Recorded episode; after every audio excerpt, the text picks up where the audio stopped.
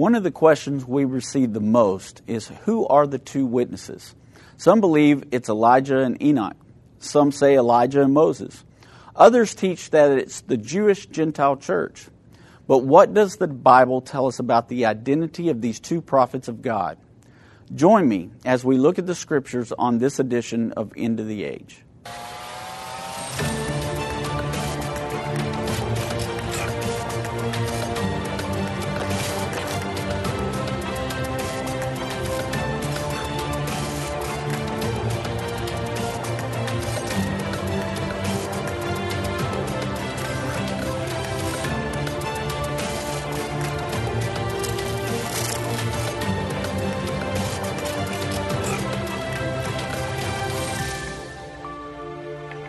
You're listening to an end of the age replay. Well, hello and welcome to End of the Age. It's Doug Norvell again here alone. Uh, Vince Stiegel is still on leave with his wife and their brand new baby daughter, Rosie Ray, along with his two sons. He has Shiloh and he has Brady as well. And so uh, he's there with his family, taking care of them, and uh, I'll get to see him today after the program. I'm going to run by there and see her for the first time myself, and so uh, I'll let him know how badly he's missed and how bad we want him to come back. So maybe he'll be back on Thursday, uh, but as for today, I will be solo. So. Got a, a good topic, I believe, because, like I said, we talk to so many people about this subject, and we get this question all the time about the identity of the two witnesses. So I think it'll be a great program today. We're going to go down through a lot of scripture. So if you're watching with me today, you may want to go and get you a notepad and a pen so that you can jot down some notes. Um, before we get started, though, let me make an announcement. Dave Robbins will be teaching a live prophecy conference in Kaufman, Texas. That's going to be May 19th for the Kaufman First Church. It'll be facilitated at the Grace Fellowship Baptist Church, which is located at uh, 7650 Farm to Market Road, 1388, Kaufman, Texas, 75142. Now, this is going to be different than a lot of our conferences. This will be on a Thursday night at 7 p.m., and it's only going to be for one night.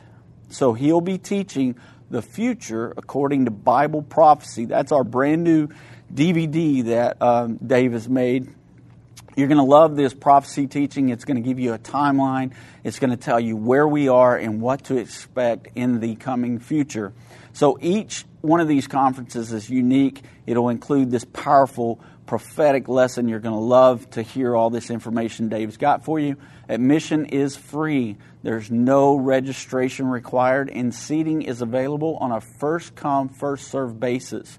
The doors will open around uh, hour in advance, so you want to be sure that you're going to be there uh, early enough that you can grab you a seat, get situated, and then go out and check out our resource tables. And you can even meet Dave's wife, Jana Robbins.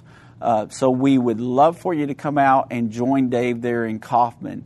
And you can get more information by visiting endtime.com slash events, or you can give us a call at 1-800-363-8463. I promise you, you will not be disappointed. It's a great lesson. And those of you who have the DVD, um, you already know how good this is, and hopefully we'll be able to have those brand new DVDs there at the table where you can purchase those and share that conference with other people. So, anyway, looking for a great time there in Kaufman, Texas. Okay, so who are the two witnesses? So, we have many different opinions on the two witnesses' identity. Like I said before, some believe that they're Elijah and Moses and Elijah and Enoch. Others say that they're uh, a symbol of the Jewish Gentile church. But we're going to look today at what the Bible has to say, and we're going to try to uncover this mystery of who these two men might be. All right, so we'll start in Revelation chapter 11 with verse 3. And it says, I will give power unto my two witnesses, and they shall prophesy a thousand, uh, I'm sorry, a thousand two hundred and three score days, clothed in sackcloth. A lot of people think that they're physically going to be dressed in sackcloth. That may or may not mean that. It may just mean that they're not uh, as well dressed as you think. When we think of sackcloth and why people did this in, uh, in the Bible, was it was a, a form of making yourself uncomfortable. Uh, sackcloth is very itchy. It's not nice to look at, and so it's just like you won't be attracted to what they're wearing at all. It's going to be something that you may not expect. So, carrying on in in uh, verse four, it says these are the two olive trees and the two candlesticks standing before the God of the earth. And if any man will hurt them, fire proceedeth out of their mouth and devour their enemies. Now, that may or may not be a literal thing, too. We don't know for sure what's going to happen there. We just have the words of God to go by. But uh, a fire coming out of their mouth could just be the words that they're speaking, or it could be that they could speak things on people. We don't know that for sure. So we're going to keep moving on here. And if any man will hurt them, he must in this manner be killed. These have power to shut heaven, that it will rain not in the days of their prophecy, and have the power over the waters to turn them to blood, and to smite the earth with all plagues as often as they will. And when they shall have finished their testimony, the beast that ascendeth out of the bottomless pit shall make war against them, and shall overcome them and kill them. And their dead bodies shall lay in the streets of the great city, which is spiritually called Sodom and Egypt, where also our Lord was crucified. So there's a crucial clue there. It tells us that this is the city where our Lord was crucified. Even though it calls it Sodom and Egypt, it's talking about the city of Jerusalem. Okay, so these two witnesses will be in Jerusalem. And they, of the people and kindreds and tongues and nations, shall see their dead bodies three days and a half, and shall not suffer their dead bodies to be put in graves. And they that dwell upon the earth shall rejoice over them and make merry and shall send gifts to one another because these two prophets tormented them that dwelt on the earth. And after three days and a half, the Spirit of God entered into them, and they stood up on their feet, and great fear fell in them which saw them. And they heard the great voice in heaven saying unto them, Come up hither. And they ascended up into a cloud, and their enemies beheld them. Now, we're up against a break, and so when we come back from the break, we'll talk more about this. We'll get into it a little bit more, but I want you to understand before I get down into uh, a little bit more of this information. These two gentlemen will be in Jerusalem, okay? So we have to remember that, and we have to understand what these clues have told us about this. The one that ascendeth from the pit is going to be the Antichrist, and, and his armies will make war against these two prophets, and they will kill them they're going to lay in the street for three and a half days, and then they're going to hear that voice that calls them up into heaven. So, as we get back from the break, we'll get into more detail about this and we'll kind of break it down and look at the different teachings and why or why not it fits this scripture. So, stay with me. I'll see you after the break.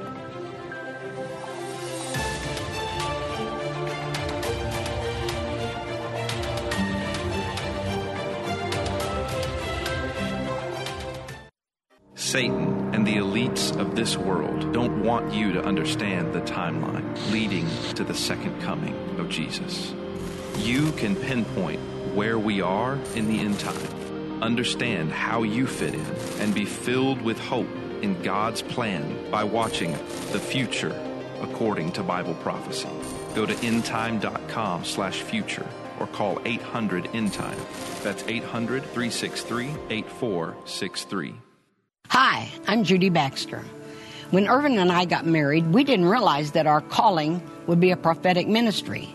Since we started End Time Ministries, there have been many times we weren't sure how we would pay the bills, but God has always provided.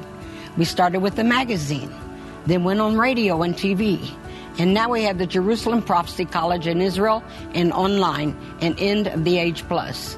The mission has always been to reach people with the gospel of Jesus Christ and the end time message.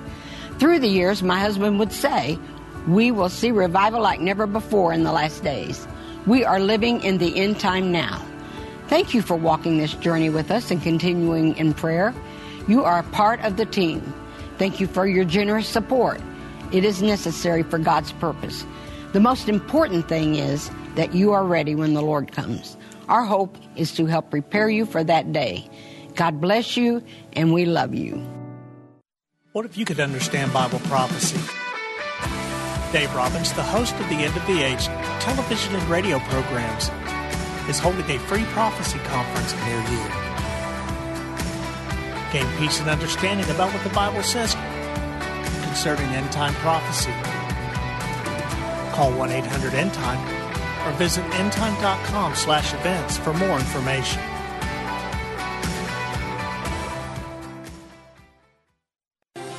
You're listening to an End of the Age replay. Welcome back to End of the Age. We appreciate you staying with us. Uh, again, today my topic is uh, who are the two witnesses? And so before the break, we read through Revelation 11, speaking of the two witnesses. Also, wanted to tell you uh, that the two witnesses uh, ministry will actually start after that temple's built because we see in Revelation chapter 11, 1 and 2, where John was told to measure the temple and the worshippers and the altar there, but measure not the outer court. It was trodden down by the Gentiles for 42 months. So then it goes into these two witnesses. So we believe that the um, temple will actually be built uh, that it will be uh, that's the first three and a half years. And then in the last three and a half years after the abomination of desolation or maybe their appearance will correlate with the abomination of desolation but they will have the ministry that last half of that final seven years. So i just wanted to kind of make that clear too.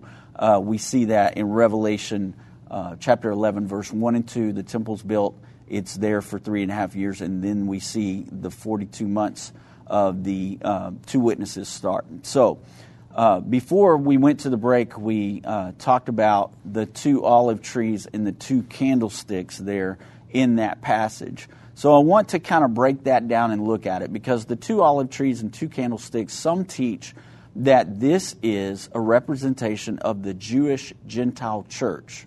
Okay? In Revelation chapter 7, verse 4 through 17, we're told that that's going to be 144,000 Jewish believers. That's 12,000 from each tribe, from all 12 tribes, and also a great multitude that no one can count. So, first of all, before we get into this, I want you to think about that for a minute.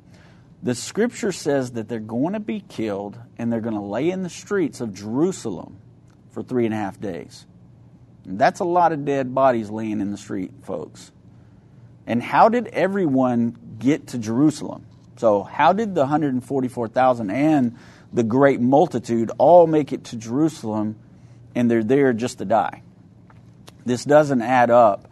Um, and God says Himself in Zechariah that these are the two anointed ones, not a great multitude, not 144,000, the two anointed ones. So, from that teaching from Zechariah chapter 4 is where uh, we get a little bit of understanding of why they teach that it could be a Jewish Gentile church. And I want to look at that and then I want to kind of break it down. So, Zechariah 4, I'm going to start with verse 1, but then we're going to uh, skip down. So, verse 1 And the angel that talked with me came again and waked me, as a man that waketh out of his sleep and said unto me, What seest thou? And I said, I have looked, and behold, a candlestick, all of gold, with a bowl upon the top of it, and his seven lamps thereon, and the seven pipes to the seven lamps, which are upon the top thereof. And the two olive trees by it, one upon the right side of the bow, and the other upon the left side thereof. So I answered and spake to the angel that talked with me, saying, What are these, my Lord? So we're going to skip to Zechariah 4 11, same chapter, skipping down to verse 11. Then answered I and said unto him, What are these two olive trees upon the right side of the candlestick and upon the left thereof? And I answered again and said unto him, what be these two olive branches which through the two golden pipes empty the golden oil out of themselves? And he answered me and said, Knowest thou not what these be? And I said, No, my Lord. Then he said, These are the two anointed ones that stand by the Lord of the whole earth. Okay? There's your two anointed ones that the Lord says. All right, now consider this for a second and just follow me here as I as I talk about this and think about it in your own mind and see what you think. Okay? So consider this. Olive trees are where we get olive oil. The olive oil is what is used to fill the lamps so that the candles can burn. Okay? If you've ever been to Israel, you'll see the lamps that they sell, like the old lamps that they had. Uh, they're just little uh, lamps that they pour the oil in, and then they have like a wick sticking in there, and they light that, and that oil keeps that flame burning. Okay, so they use olive oil in these little lamps. Well, this is talking about having a lampstand. Talks about having seven. So I, I want to just kind of break down some scripture here. So in Exodus 27, verse 20, we're told, And thou shalt command the children of Israel that they bring thee pure oil olive beaten for the light to cause the lamp to burn always. So there we see that Israel is told that to use the olive oil for that. Okay. Now notice in Zechariah 4:12 it says the olive branches pour golden oil out of themselves. The pipes feed into the candles. Okay? Candlesticks are symbol, symbolic of the churches in Revelation chapter 1. Y'all remember this when we've done the Revelation commentary and we've talked about this. Revelation chapter 1 says, verse 20, the mystery of the seven stars which thou sawest in my right hand and the seven golden candlesticks. The seven stars are the angels of the seven churches, and the seven candlesticks which thou sawest are the seven churches. So, symbolically, here we have a picture that these two witnesses are olive trees are pouring into the candlesticks or the churches okay? Filling them with truth and light. So, so think about that just for a second. Uh, let that kind of get into you and check those scriptures out. This is why I was saying you might want to get you a pad and a pen before I start because I want you to go back and I want you to look at these scriptures that I've given you today and I want you to kind of break that down for yourself so you see that. Okay? So, I don't believe that they're going to be a Jewish Gentile church based on that scripture. I believe there's going to be two of these men. They're anointed by God. Okay, so now let's look at the power of the two. Okay, so the Bible says the power of the, the, these two will have leads people to believe that it is Moses and Elijah. They will have power to stop the rain, to turn water to blood, and to release plagues. Okay, so Moses did this in the book of Exodus, uh, starting in chapter 7, all the way to chapter 12. You can see that there were 10 plagues of Egypt. And in 1 Kings 17 through 19, it tells the story of Elijah shutting up the rains from heaven. This is also what the Bible says these two witnesses will do. Okay, so that's why a lot of people believe that it could be Elijah and Moses. All right, but remember the two witnesses will be killed at the end of their ministry. Okay? We know Elijah was taken up to heaven in a whirlwind and he never died. Okay? This is found in 2 Kings chapter 2. I'm going to read from verse 11. And it came to pass, as they still went on and talked, that behold, there appeared a chariot of fire and horses of fire and parted them both asunder. And Elijah went up by a whirlwind into heaven. Okay, so you remember that story. Elijah went with Elijah. They went up, uh, they crossed over the Jordan.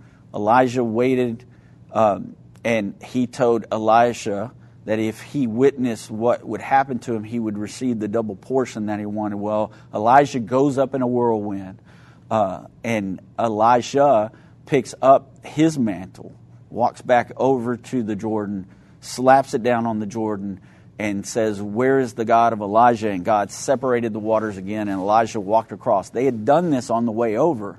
And Elijah parted the waters and walked across there, and then Elisha did the same thing. People who were mocking him that were watching on, they saw that happen and they were like, oh man, he did receive what God promised. So, so that's the story there uh, in a nutshell. He was taken up in a whirlwind into heaven. But Moses, he did indeed die, and God buried him. And we find this information in Deuteronomy chapter 34 starting with verse 5. It says So Moses, the servant of the Lord, died there in the land of Moab, according to the word of the Lord. And he buried him in a valley, meaning the Lord buried him in a valley in the land of Moab, over against Beth Uh, but no man knoweth the sec- uh, sepulchre unto this day. This would rule Moses out because the scripture says that um, he died, okay? And Hebrews uh, tells us that it is appointed once unto man to die, but after this the judgment. That's found in Hebrews 9:27. So it's appointed once for man to die. If Moses died, that rules him out. He's not a witness, okay? So others say that, okay, it'll be Elijah and Enoch because these two never saw death.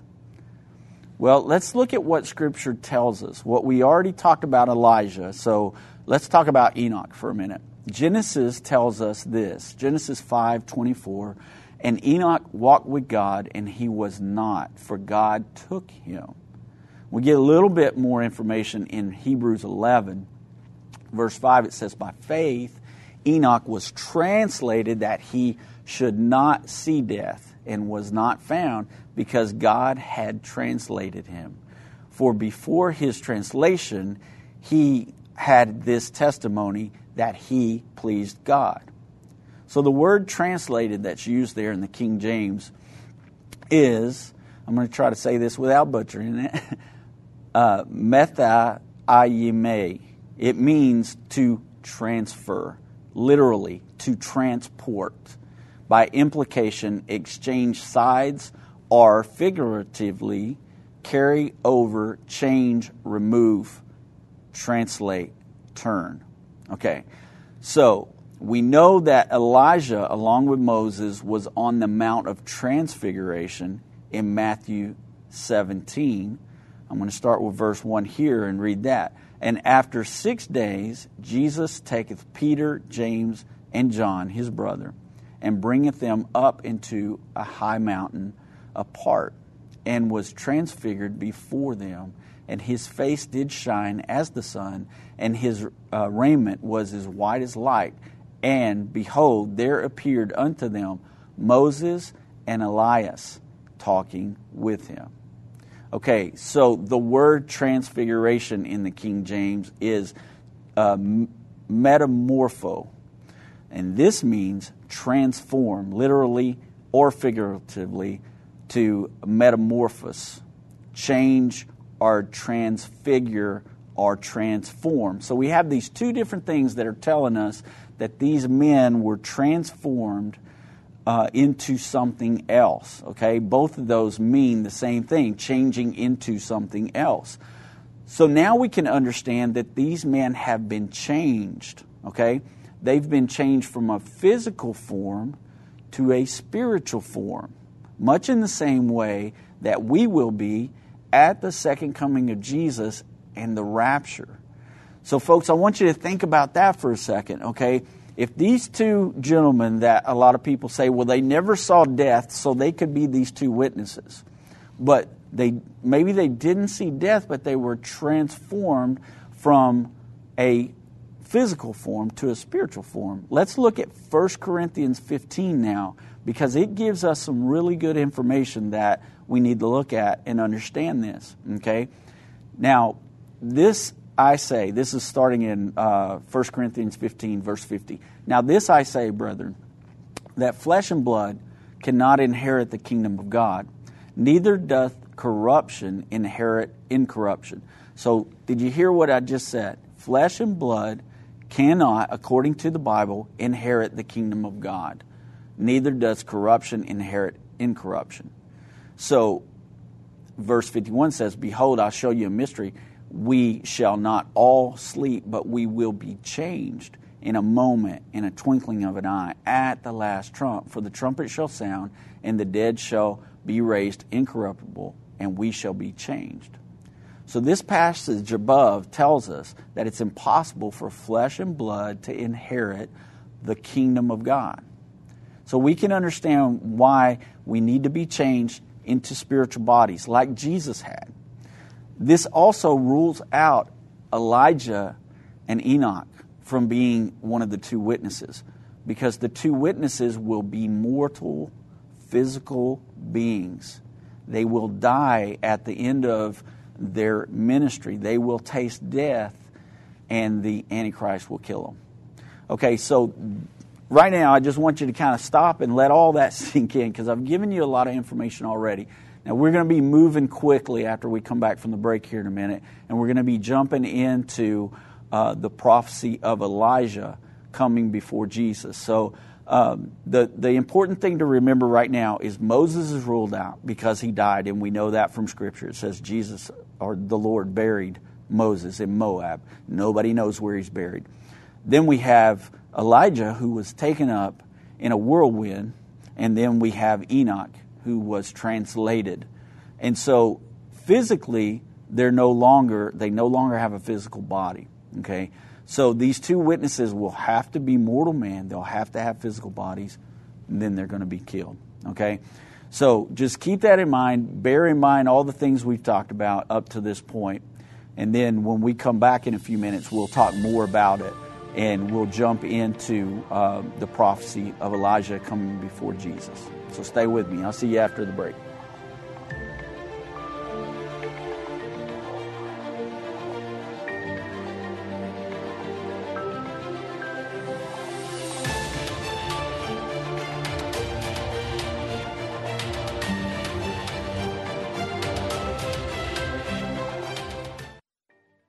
Whether it's a global pandemic, threat of war, or floundering economies, end time events are happening around the world every day. How can you have peace in a world of such great uncertainty? With the End Time Magazine subscription, you can gain a deeper understanding of current events and its prophesied repercussions. End Time Magazine's exclusive content and prophetic insight allows you to understand where we are in the end time. It will give you peace when horrific news and events happen. When you subscribe today to End Time Magazine for 12 months for just $19.99, you can have hope for the future because you will understand what the Bible says about the time we are living in. You'll get access to exclusive articles like the prophesied American Israeli Alliance, End Time Do's and Don'ts, and Could School Choice Save America? Subscribe for you or a friend right now. Go to endtime.com or call 1 800 End Time. That's 1 800 ENDTIME. The symbols and prophecies within the book of Revelation have perplexed Christians and unbelievers around the world. In his final work, Revelation, The Unveiling of Jesus Christ Part 2, the late Irvin Baxter unlocks the mystery of the book of Revelation with in depth analysis and commentary like you've never heard before. These comprehensive study tools, available for $299, will deepen your biblical understanding. Don't miss this special offer. Call 1 800 End Time or go to endtime.com. If your station only carries the first 30 minutes of End of the Age, go to endtime.com and click the watch button to continue today's broadcast. You can also finish up later by clicking the archive button. You're listening to an End of the Age replay. Welcome back to End of the Age. I'm Doug Norvell, uh, once again going solo this week. Uh, mentioned at the top of the hour that Vince is still at home with his wife who's recovering from uh, having their baby girl. Now they have three children, two boys, and this beautiful baby girl. Um, and so, also, I wanted to mention before I move on that uh, Dave is going to be doing a prophecy conference in Kaufman, Texas. That is going to uh, be at Kaufman First Church at the Grace Fellowship uh, Baptist Church is going to facilitate this event. It'll be at uh, 7650 FM Road, 1388, Kaufman, Texas, 75142. Uh, this is on a Thursday night. It'll be May 19th at 7 o'clock, and it will be the future according to Bible prophecy. So you want to get there early, get you a good seat, and come out and hear Dave teach that on that Thursday night, May 19th at 7 p.m. So please join us there for that. And um, I'd like to go ahead and just jump right back into this Bible study. We talked about um, the two witnesses and we read out of Revelation chapter 11. We've also looked at Zechariah. We've also uh, looked at 1 Corinthians, at uh, the reason why we do not believe that it could be Elijah and Moses or Enoch. So, moving on, now we are uh, going to talk about the prophecy of Elijah coming before Jesus. So, uh, Malachi uh, chapter 4, verse 5 says this It says, Behold, I will send you Elijah the prophet before the coming of the great and dreadful day of the Lord. And he shall turn the heart of the fathers to the children, and the heart of the children to the fathers, lest I come and smite the earth with a curse. Okay, so the let me just say this real quick before I move on. The Jewish people who do not believe that Jesus is the Messiah, they're still awaiting Elijah to come. Okay, and this is one of the reasons why I tell folks that that could be one of the deceptions that the false prophet uses. It says in Revelation 13 that he'll pull fire down from heaven in the sight of men. Well, that's one of the things Elijah did if you remember when he had the competition there against the Baal worshippers and the priest of Baal, uh, they built the altar and they poured water all over the altar, and then he gave the Baal worshippers the um, the uh, go ahead to call on their God to burn up this offering that they had, this altar. And Baal never answered, but Elijah he poured water all over his altar. He called down fire from the Lord. The Lord sent the fire down from heaven and burned the altar up. And then all the Baal worshippers, the priests, were uh, killed that day because everyone saw the truth of who the real God of Israel was. And so um, that's just one of those things that um, you can see how the Jewish people might be deceived if the false prophet stands there and does something like that, then points to the Antichrist and says, Here's your Messiah. So, just one of those things to think about because even the disciples wanted to know the answer to that question of, about um, the prophecy of Elijah coming. And so we find that in Matthew chapter 17, starting in verse 10.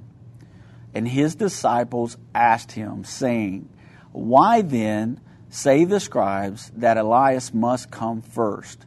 And Jesus answered and said to them, Elias truly shall come and restore all things. But I say unto you that Elias is come already, and they knew him not, but have done unto him whatsoever they listed. Likewise shall also the Son of Man suffer then. Then verse 13 is a very important verse. It says, Then the disciples understood that he spake unto them of John the Baptist.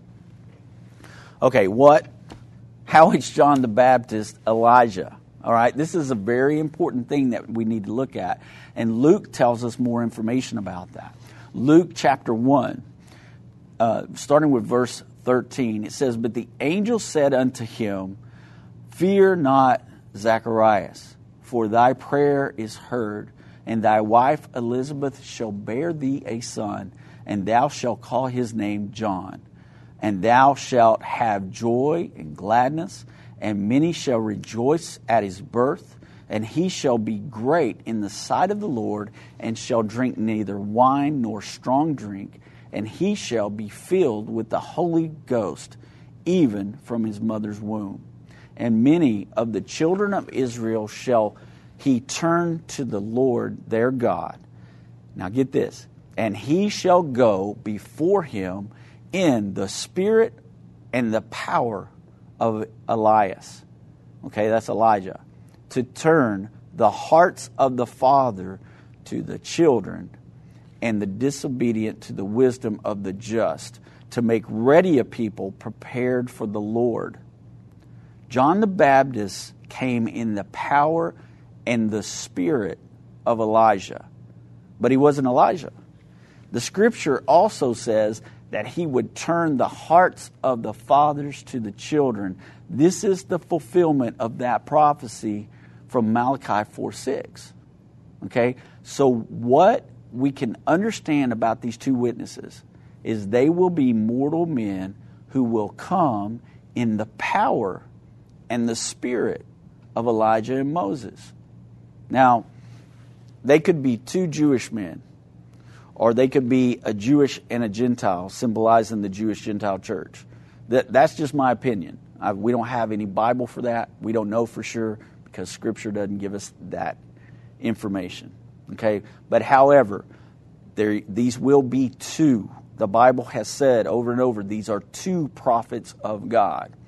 And He will anoint these two, and they will be filled with the Holy Ghost and fire.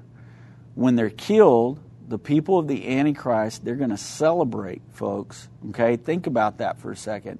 And they're going to give each other gifts while these two lay in the streets like dead animals. Okay, so think about that for just a second because we have satellite television now. We have people with cell phones running everywhere, and we have uh, YouTube, we have Twitter, we have all those different formats that you can show video on. So think about what's going to be going on when that happens. If we put it in the terms that we live in today, and you think about this, the entire world will see these two men laying in the street dead, okay? And they're, they're going to celebrate. So think about that because I can remember, as, as many of you probably can as well, when uh, 9 11 happened and the planes crashed into those buildings and those buildings came down, there were people celebrating that America had been hit by a terror attack. And they were celebrating and dancing in the streets. And so you think about this these two guys are going to torment the people that do not know God, okay? People that are not born again. These two men will torment them day and night. And anybody that tries to lay hands on them, they're going to think twice before they ever do it again if they get a second chance. But this Antichrist is going to rise up at a certain time when their ministry is coming to the last times, uh, last days for them, and he'll be able to kill them. And then there's going to be that huge celebration. But here's the, here's the good part, okay? After three and a half days, Jesus is going to say, Come up here and their enemies will watch as they rise up into the heavens until the cloud hides them from their sight. This is the resurrection of the dead, folks. And I'm going to show you that. Okay, we're going to talk about that in Scripture, but think about that for a minute. Okay, here's what Scripture says. I'm going to read you the Scripture Revelation 11, verse 9. And they of the people and the kindreds and tongues and nations shall see their dead bodies three days and a half, and shall not suffer their dead bodies to be put in the graves.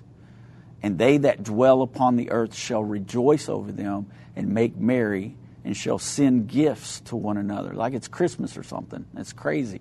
Because these two prophets tormented them that dwell on the earth. And after three days and a half, the Spirit of life from God enters into them and they stood up upon their feet. And great fear fell upon them which saw them. And they heard a great voice from heaven saying unto them, Come up hither. And they ascended up to the heaven in a cloud, and their enemies beheld them. All right, so this is key information here that we're getting. They ascended up into a cloud as people watch. Now, why is that important? Because Scripture tells us that Jesus is the first fruits of the resurrection. Okay? So if Jesus did this first, shouldn't our resurrection look like his? The answer is yes. And the scripture gives us this understanding. Okay, so Acts chapter 1, this is after Jesus has been crucified, he's been resurrected, he's been with the apostles, he's been teaching them every day, and he's getting ready to ascend. He's getting ready to leave them. Okay? This is Acts chapter 1, starting in verse 9. And when he had spoken these things, while they beheld, he was taken up in a cloud and received him out of their sight. And while they looked steadfastly toward heaven as he went up, behold, two men stood by them in white apparel, which also said, Ye men of Galilee, why stand ye gazing up into heaven? This same Jesus, which is taken up from you into heaven, shall so come in like manner as you have seen him go into heaven. All right, so notice that they watched Jesus ascend up into the clouds the same way people watch the two witnesses. This is what the rapture is going to look like, folks.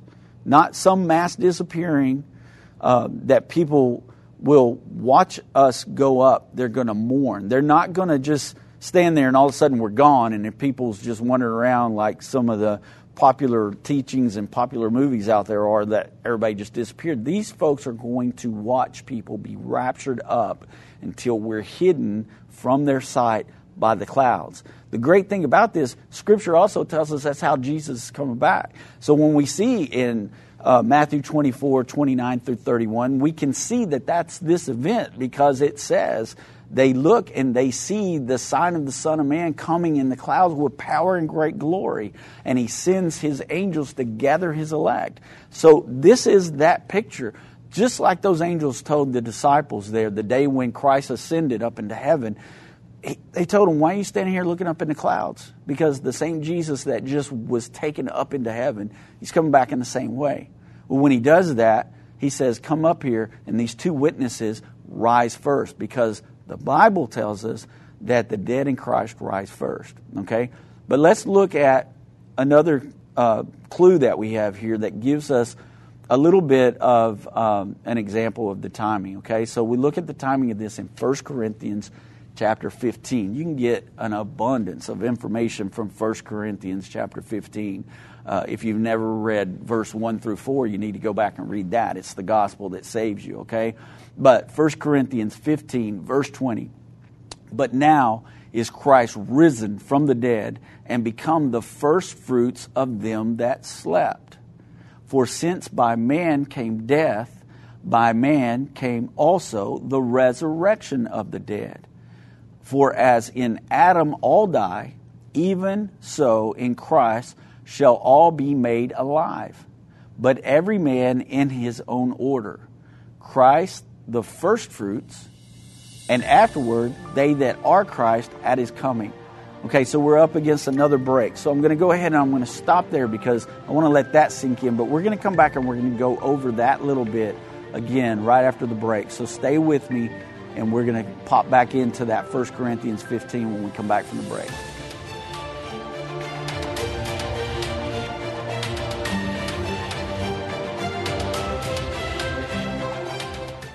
I've been part of the End Time family from the beginning over 30 years ago when my parents, Irvin and Judy Baxter, began ministry from the recliner in our living room. My name is Jana Robbins. I have the pleasure of connecting with our incredible partners every day.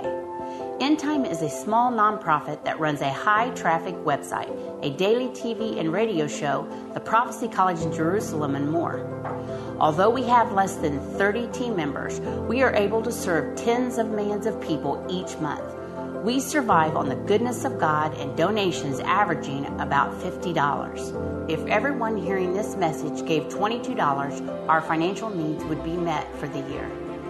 If you only give to one cause per month, please consider partnering with End Time to help get the message of our soon coming King out to the world. Call us at 1 800 End Time to give today, or go to endtime.com to become a monthly or one time partner. You're listening to an End of the Age replay. Okay, thank you for joining me again uh, here at End of the Age. We were talking about 1 Corinthians 15 when we uh, stopped there in verse uh, 23. I want to jump back up to verse 23 because I want you to understand the timing there. It's talking about the resurrection and the timing of that. It says in verse 23, But every man in his own order, Christ the first fruits, and afterward they that are Christ at his coming. Okay, now if you hear what that is saying. That says that the resurrection happens at the coming of Jesus Christ.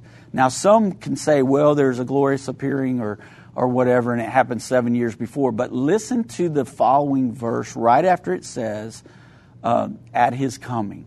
Then cometh the end, when he shall deliver up the kingdom of God, or the kingdom to God, even the Father, when he shall have put down all rule in all authority and power. Notice the timing of this resurrection, also called the rapture, is at his coming, not some appearing that happened seven years before. This happens when he establishes his kingdom and he puts down the kingdom of men. Okay? So remember that. Just notice what that is saying there. We're going to jump back to Revelation 11 because this goes along exactly with the timing of everything in Revelation 11. So let's look at that again. It continues. We see these two witnesses. They've gone up into to the clouds, and then the scripture says at that same time the seventh trumpet sounds, and we who are alive and left, this is when we'll be changed to receive our inheritance. So let's look at that scripture. This is Revelation 11 15. And the seventh angel sounded, and there were great voices in heaven saying, The kingdoms of this world are become the kingdoms of our Lord and of his Christ, and he shall reign forever and ever. Okay, so what happens at the seventh trumpet? The kingdom of this world becomes the kingdom of our Lord and of his Christ. Same thing that just happened in First uh, Corinthians chapter 15. Starting with verse 16 now, it says, And the four and twenty four elders which sat before God on their seats fell upon their faces, and they worshiped God, saying, We give thee thanks, O Lord, God Almighty, which art and wast and art to come, because thou hast taken to thee thy great power and hast reigned, and the nations were angry and thy wrath has come. So at the same time that the seven trumpet sounds, we've just seen the two witnesses ascend up into heaven, and now this seven trumpet sounds, and the nations are angry because the wrath of God has come. But also look at what else comes. The very next thing it says, and the time of the dead that they should be judged, and that thou should give their reward unto thy servants, the prophets, and to the saints, and them that fear thy name, small and great, and shouldest destroy them which destroy the earth. Okay, so what we should understand here is the scripture that says that thou should give reward unto the servants and the prophets and the saints. Notice, prophets are the Old Testament saints. Okay? For example, this is in Daniel 12. The Lord tells Daniel this after he's finished the book of Daniel. He's told Daniel to close up the, the words of that book because it's for the people of the end. But then in Daniel 12 13, he says this As for you, speaking to Daniel, go your way until the end. You will rest, meaning he will die. Okay, he's going to sleep. That's what death is called a lot of times in the Bible. It says, You will rest. And then at the end of days, you will rise again to receive your inheritance set aside for you. All right, I just read you the uh, NLT version because I love the way it talks about that, receiving his inheritance. Okay, I like the way that's worded. So, what is our inheritance? All right, Romans chapter 8, verse 17 tells us this. It says, And if children, then heirs heirs of God and joint heirs with Christ, if so be that we suffer with him, that we may be also glorified together. So, this is telling us in that scripture in Romans that we become heirs to the inheritance. Okay, heirs with Christ to the inheritance. If we are born again, that's what that's talking about. If we've been born again, we are going to receive the inheritance. The inheritance is going to be the kingdom of God, okay? We're going to get into that a little bit more here in a second. Galatians 3, verse 29 tells us the same thing.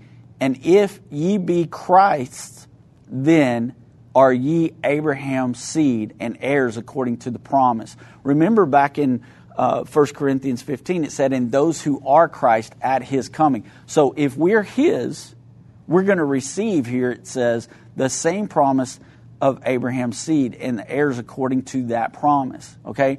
Our inheritance, folks, is the kingdom of God. Okay? How do we know that for sure? We just look at Revelation chapter 20.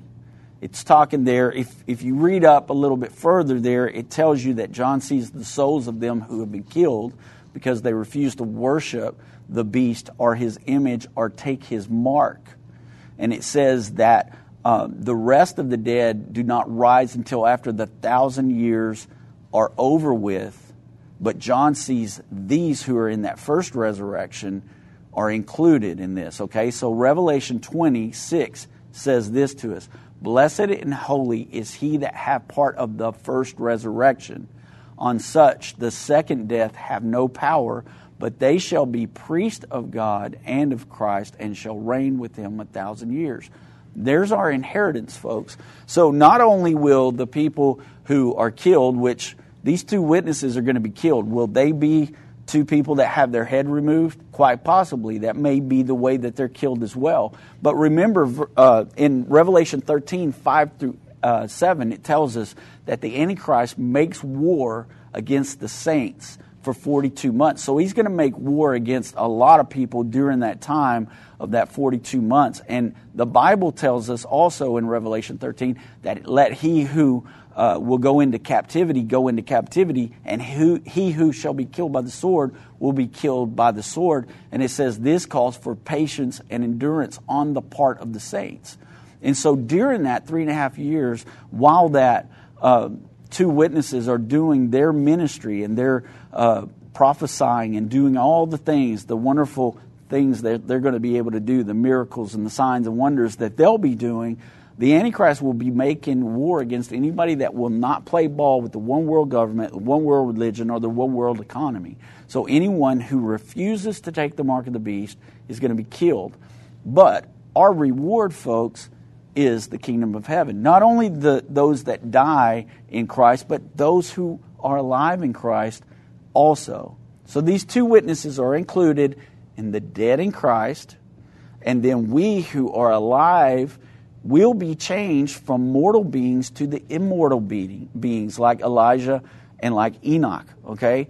This is what Revelation 11, uh, 12 through 18 is talking about there. Their ministry will end really with the resurrection and not with their death. Because the enemy, he's going to believe that he's won when these two witnesses lay dead in the streets for three and a half days. But the victory is snatched out of the devil's hand. So let's look at the dead in Christ rising first. Again, we have scripture that tells us this. And I want to back up the things that I'm saying today with scripture. I don't want people to think I'm just making this up. I want you to actually see. I've used scripture to explain everything that I've told you today. That's why I ask you to take a pen and a notepad and write this stuff down because I want you to be able to educate yourself. Never take anything that we say for the word without us using scripture to back that up. Uh, we want you to get in the Bible. We want you to learn. That's why we have Bible studies after every conference we do. We try to sign up Bible studies and get folks to come to the Bible study because we want to show you what the Word of God says about these things. That's why we have uh, JPC. That's why we have End of the Age Plus, so that you can learn these things on your own. You can go and back up everything we say. You can watch the videos, stop it, look at the Scripture, go back and look it up yourself. So, let's look at 1 Thessalonians uh, chapter 4, starting with verse 15. It says, For this we say unto you by the word of the Lord, that we which are alive and remain unto the coming of the Lord shall not prevent them which are asleep. Remember, Daniel was told to rest. So asleep here means dead. For the Lord himself shall descend from heaven with a shout and with the voice of the archangel and with the trump of God, and the dead in Christ shall rise first. Then we which are alive and remain shall be caught up together with them in the clouds to meet the Lord in the air, and so shall we be ever be with the Lord. Wherefore, comfort one another with these words. We really do need to comfort each other with those words, folks, because we are living in the times when Jesus is getting ready to come back. We're watching so many things happen so quickly. And every day we have to decide what are we going to look up today that correlates with what's happening in the Bible, and, and we can just match it up with prophecy. Things are coming at us so fast, it's hard to keep up with it. So, the way we encourage each other nowadays is to make sure that you are born again and to help people understand that we have some hard times coming, but the Lord our God is going to take care of us. He's always taking care of his people. He's going to take care of us. And we encourage each other. That's what this show is all about. We want to instill faith and not fear. And that's why we teach you all these things so that you'll be ready. You won't be taken by surprise. You won't be caught like a thief in the night. Okay? You're going to understand when Jesus comes back. So, looking at 1 Corinthians 15, again, starting in verse 51. I read this at the beginning, but I want to make sure that you understand this is Bible. Behold, I'll show you a mystery. We will not all sleep, but we shall be changed in a moment, in a twinkling of an eye, at the last trump. For the trumpet shall sound, and the dead shall be raised incorruptible, and we shall be changed. For this corruptible must put on incorruptible, and this mortal must put on immortality. So when the corruptible shall have put on incorruption, and the mortal shall have put on immortality, then shall be brought to pass the saying that is written Death is swallowed up in victory. O death, where is thy sting? O grave, where is thy victory? That's exactly what is going to happen with these two witnesses, folks. They're going to be laying there in the street. People are going to think they're dead. They're going to be celebrating. And much to their surprise, three and a half days later, they're going to see these two men begin to move. They're going to see them stand on their feet, and they're going to hear that voice from heaven, the voice of the archangel, at that seventh trumpet. We just read all this in Revelation 11. And they're going to rise, their feet are going to leave the ground, and they're going to ascend up into the clouds while their enemies watch on, and they begin to mourn, and they begin to weep, and they begin to get angry because they missed the boat. When that seventh trumpet sounds, if your feet don't leave the ground, folks, then you've missed it. If you want to make sure that your feet leave the ground, you need to make sure that your name is written in the Lamb's Book of Life. Okay? And we have a free brochure called What Do You Mean Born Again? And you can uh, go online, you can look at endtime.com slash born again, and it'll take you to that link. You can read that online, or if you'd like a copy of that, you can call us here at 1 800 End Time. Talk to one of our operators and ask them to send you that free brochure. Or you can call and talk to myself or Vince or Dave or anyone here at this ministry, and we can help you understand what it means to be biblically born again. God bless. We'll see you later. Y'all have a great day.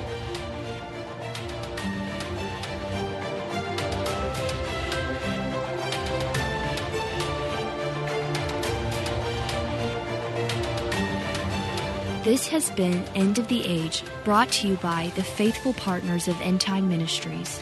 If you're not currently a partner with End Time Ministries, or if you would like more information, we invite you to call us at 1 800 End Time. That's 1 800 363 8463, or visit us online at endtime.com.